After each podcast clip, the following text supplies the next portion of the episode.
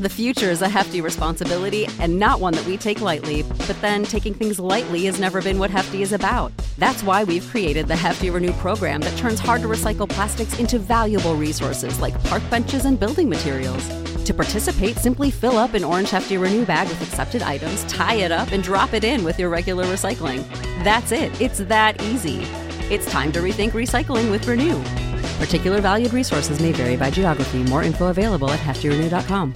Step into the world of power, loyalty, and luck. I'm gonna make him an offer he can't refuse. With family, cannolis, and spins mean everything. Now, you wanna get mixed up in the family business. Introducing The Godfather at ChumbaCasino.com. Test your luck in the shadowy world of The Godfather slot. Someday, I will call upon you to do a service for me. Play The Godfather now at ChumbaCasino.com. Welcome to the family. No purchase necessary. VGW Group. Void where prohibited by law. 18+. Terms and conditions apply.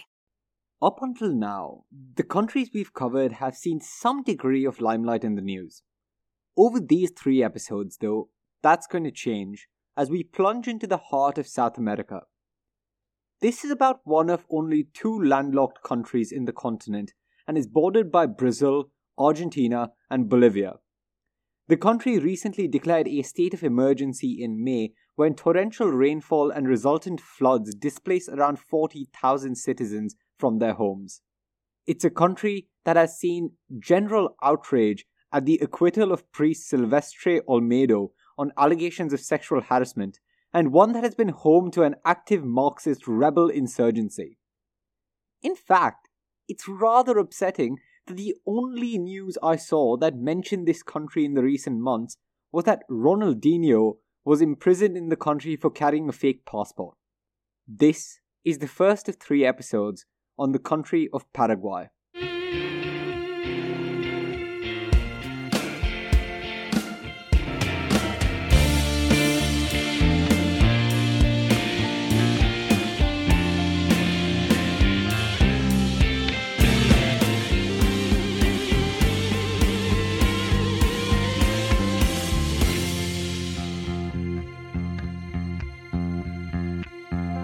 In this episode, we'll survey the pre-colonial and colonial history of Paraguay and stop in the early 20th century before the Chaco War. For context, Paraguay is bordered by Bolivia in the northwest, Argentina in the south, and Brazil in the north and the east. We begin around 500 CE, when there are signs of the presence of Guarani tribes. Guarani peoples are indigenous to South America and make use of the Guarani language, but very little is known about early Guarani society. The people were mostly concentrated in eastern parts of Paraguay and also had settlements in regions of modern-day Brazil, Argentina, and Bolivia. The Guarani language was not a written language in earlier societies, and hence there exists no written record of Guarani myths and beliefs, meaning that there is no centralization of the Guarani belief system. Over time, though, most Guarani beliefs were displaced, replaced, or altered into Christianity due to the work of Jesuit missionaries in the 16th century. Early Guarani tribes are believed to have been nomadic and eventually formed agrarian settlements. The Guarani peoples did not live in isolation, though. They coexisted in early South America along with related cultures including Tupi and Gran Chaco tribes, which formed the dominant populations in the area surrounding Paraguay. There are some signs of conflict between different cultures, indicating some hostility among neighboring peoples, and some tribes had intricate warrior traditions. Other practices that we found some archaeological indications of include some counts of cannibalism and polygamy. It is rather unfortunate that most of the early history of the Guarani and neighboring cultures remains shrouded in ambiguity, though. So let's start talking about the documented history of Paraguay. And we begin with the written documentation of the Spanish colonization of the area in the 16th century. It began in 1516 with the failed expedition of Juan Diaz de Solis to Rio de la Plata estuary, which saw him being killed by indigenous tribes. On the home voyage, one of the vessels was wrecked at an island near Brazil. Here, a Portuguese survivor named Alexo Garcia acquired a working knowledge of the Guarani and amassed men and supplies to finally begin an expedition westward into mainland South America in 1524. They arrived at the site of Asuncion, the present-day capital of Paraguay, where they recruited a small army of Guarani warriors. Together, Garcia and his amassed army crossed the semi-arid western region in Paraguay called the Chaco to penetrate the Incan Empire at the foothills of the Andes in Bolivia. Word of Garcia's discoveries traveled to Spain and attracted Sebastian Cabot to Paraguay, where he freely traded with Guarani tribes. He was followed by Don Pedro Mendoza, who was named by Emperor Charles V the governor of Rio de la Plata, which is pretty absurd considering that there were people living there. But Mendoza was hated not for his appropriated title, but because he decided to settle on the land of the aggressive Querandí tribe, who declared war on the Europeans soon after this settlement. The outpost on Rio de la Plata was ill-stocked, and the European settlers lost lives due to the provocation of the Querandí, as well as for a lack of food. The outpost, though, was named Buenos Aires and is the present-day capital of Argentina. Mendoza's crewmates, Juan de Ayolas and Domingo Martinez de Irala, sailed further inland to reach the small bay of Rio de Paraguay. The name Paraguay comes from one of the Gran Chaco tribes named Payagua. Irala was then joined by two Spanish explorers and built a fort in the area they named Asuncion. Charles V issued a colonial decree which allowed Irala to be declared the governor of Paraguay and surrounding areas, and established a Spanish colony. In 1542, the province of Paraguay became part of the Viceroyalty of Peru, which had its seat up in Lima. Irala's rule set the tone for how Paraguay would be governed till its independence. Some cultures that inhabited the land included the Guarani and Tupi, who were hospitable and welcomed trade with the incoming European colonizers. The Chaco tribes, though, including the Payagua, Abipon, and Guacuru, hated foreign imposition on their lands. Due to the hostility of the Chaco tribes, the Guarani looked to the colonizers for protection and were much more amenable to colonial rule. Irala managed to maintain some peace in the colony, with hostilities flaring with the temporary appointment of Cabeza de Vaca as governor, before the title was returned to Irala. While Irala did keep good relations with the Guarani, open trade with Peru, and did not antagonize Chaco tribes, he did towards the end of life instate a slavery decree that granted colonial ownership of land and people living on that land to the colonizers. This sparked the first revolution against colonial rule in 1560 by the indigenous cultures. In 1617, the province of Rio de la Plata was partitioned between Paraguay, which had its capital in Asuncion, and Rio de la Plata, with its capital in Buenos Aires.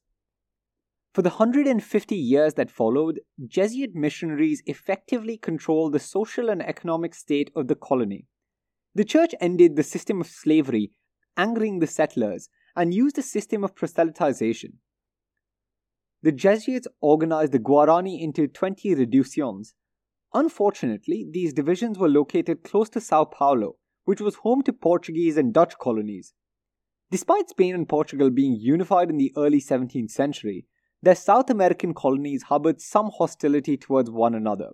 That being said, the Jesuits weren't particularly liked in Asuncion either, and hence the governor of Rio de la Plata offered little to no protections to the Jesuit populations. Populations from Sao Paulo consequently raided several reducciones, taking several thousand captive and killing scores more.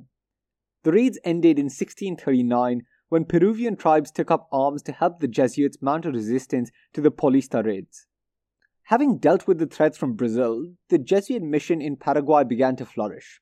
They increased the proselytized population to over 100,000 neophytes, while also improving irrigation structures, manufacturing capacities, and cattle breeding.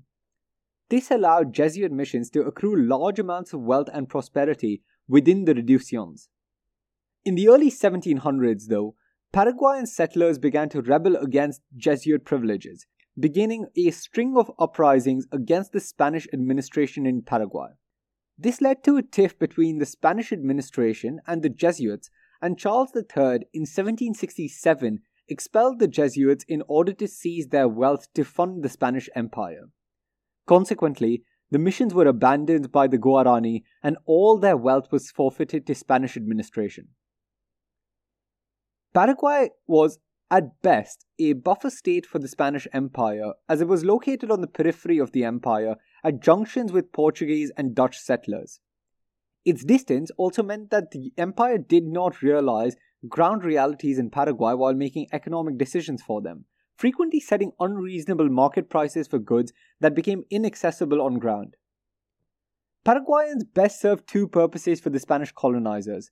The first was that they contributed to militias that were shipped abroad to fight Spanish wars. The second was that they were available for free labor, as the empire was using most of its wealth to build infrastructure and capital in Europe.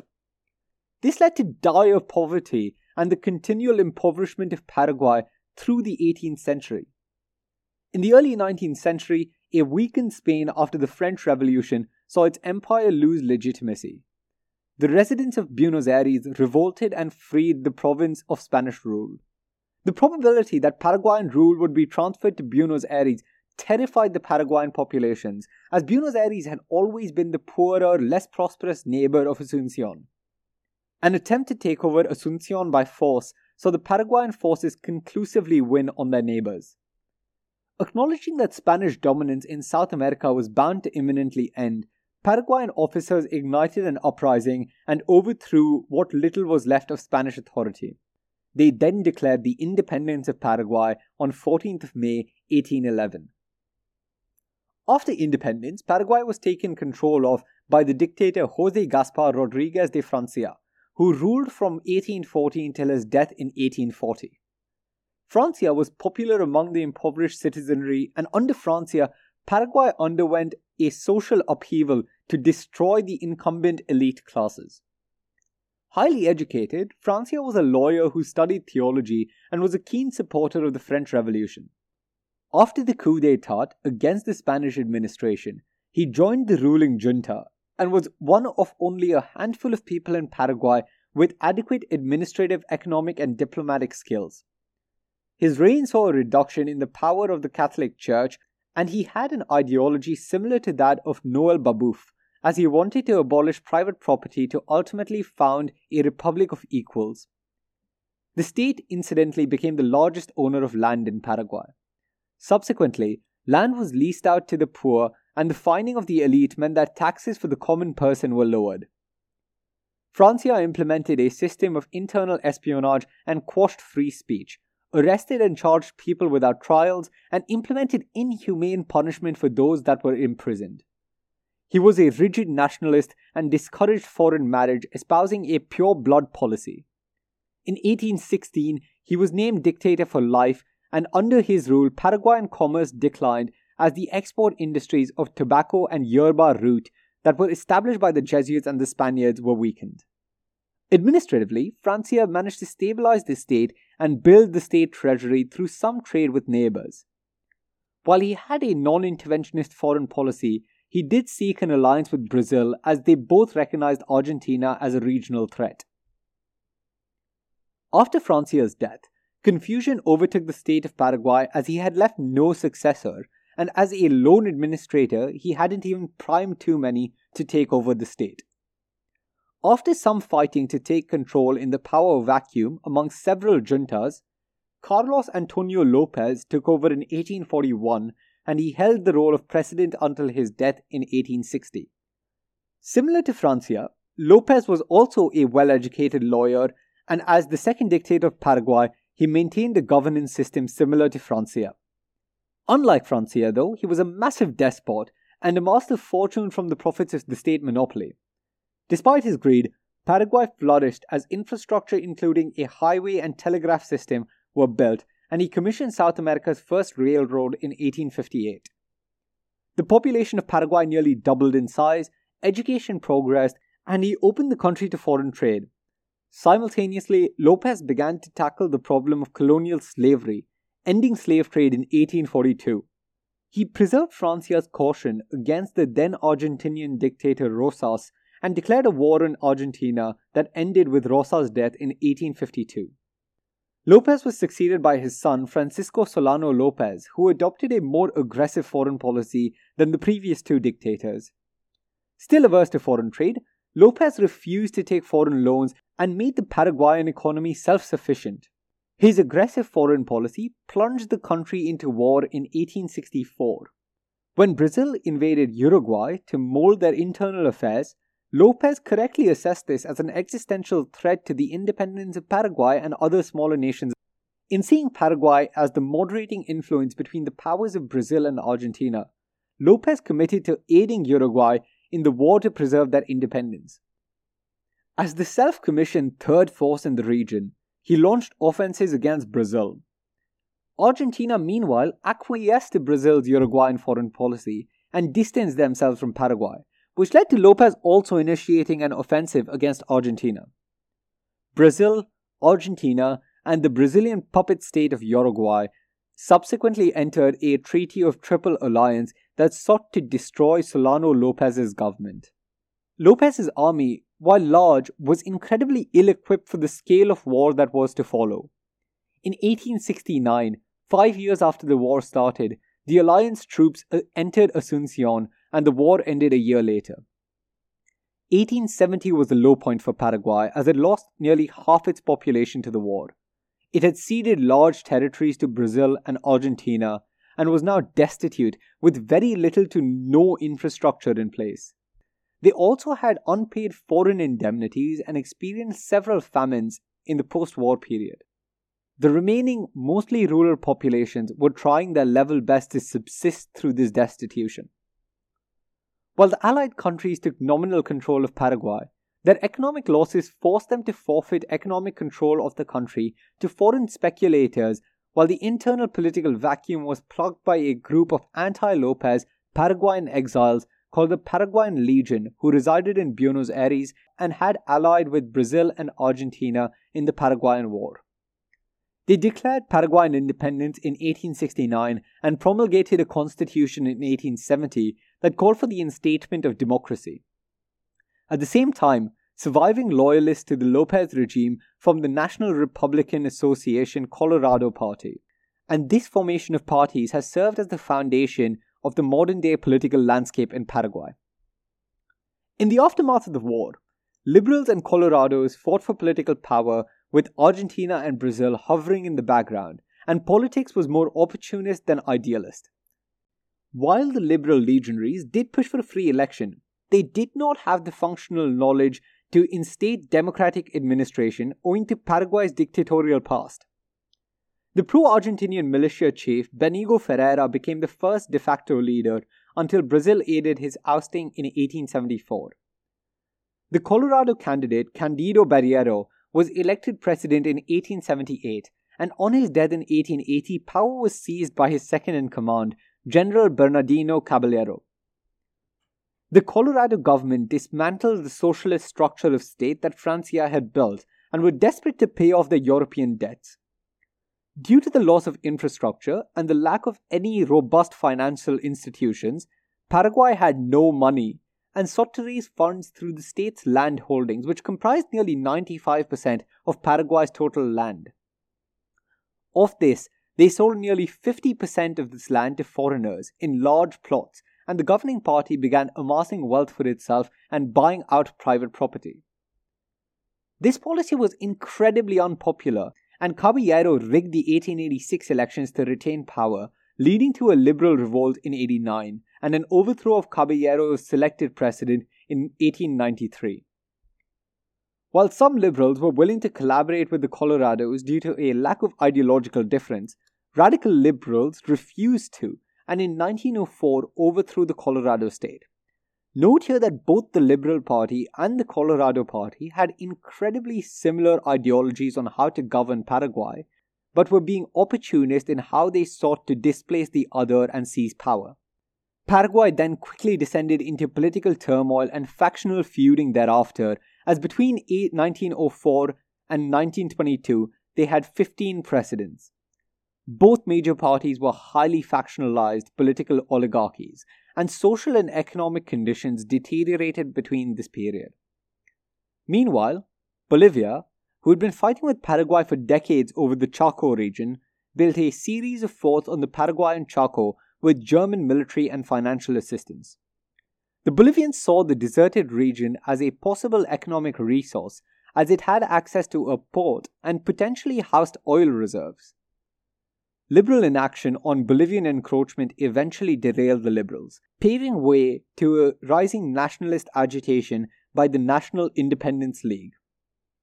The government subsequently decided to quash the actions of the League through military actions, shooting at a couple of student league members, which increased the public resentment for the incumbent liberal government.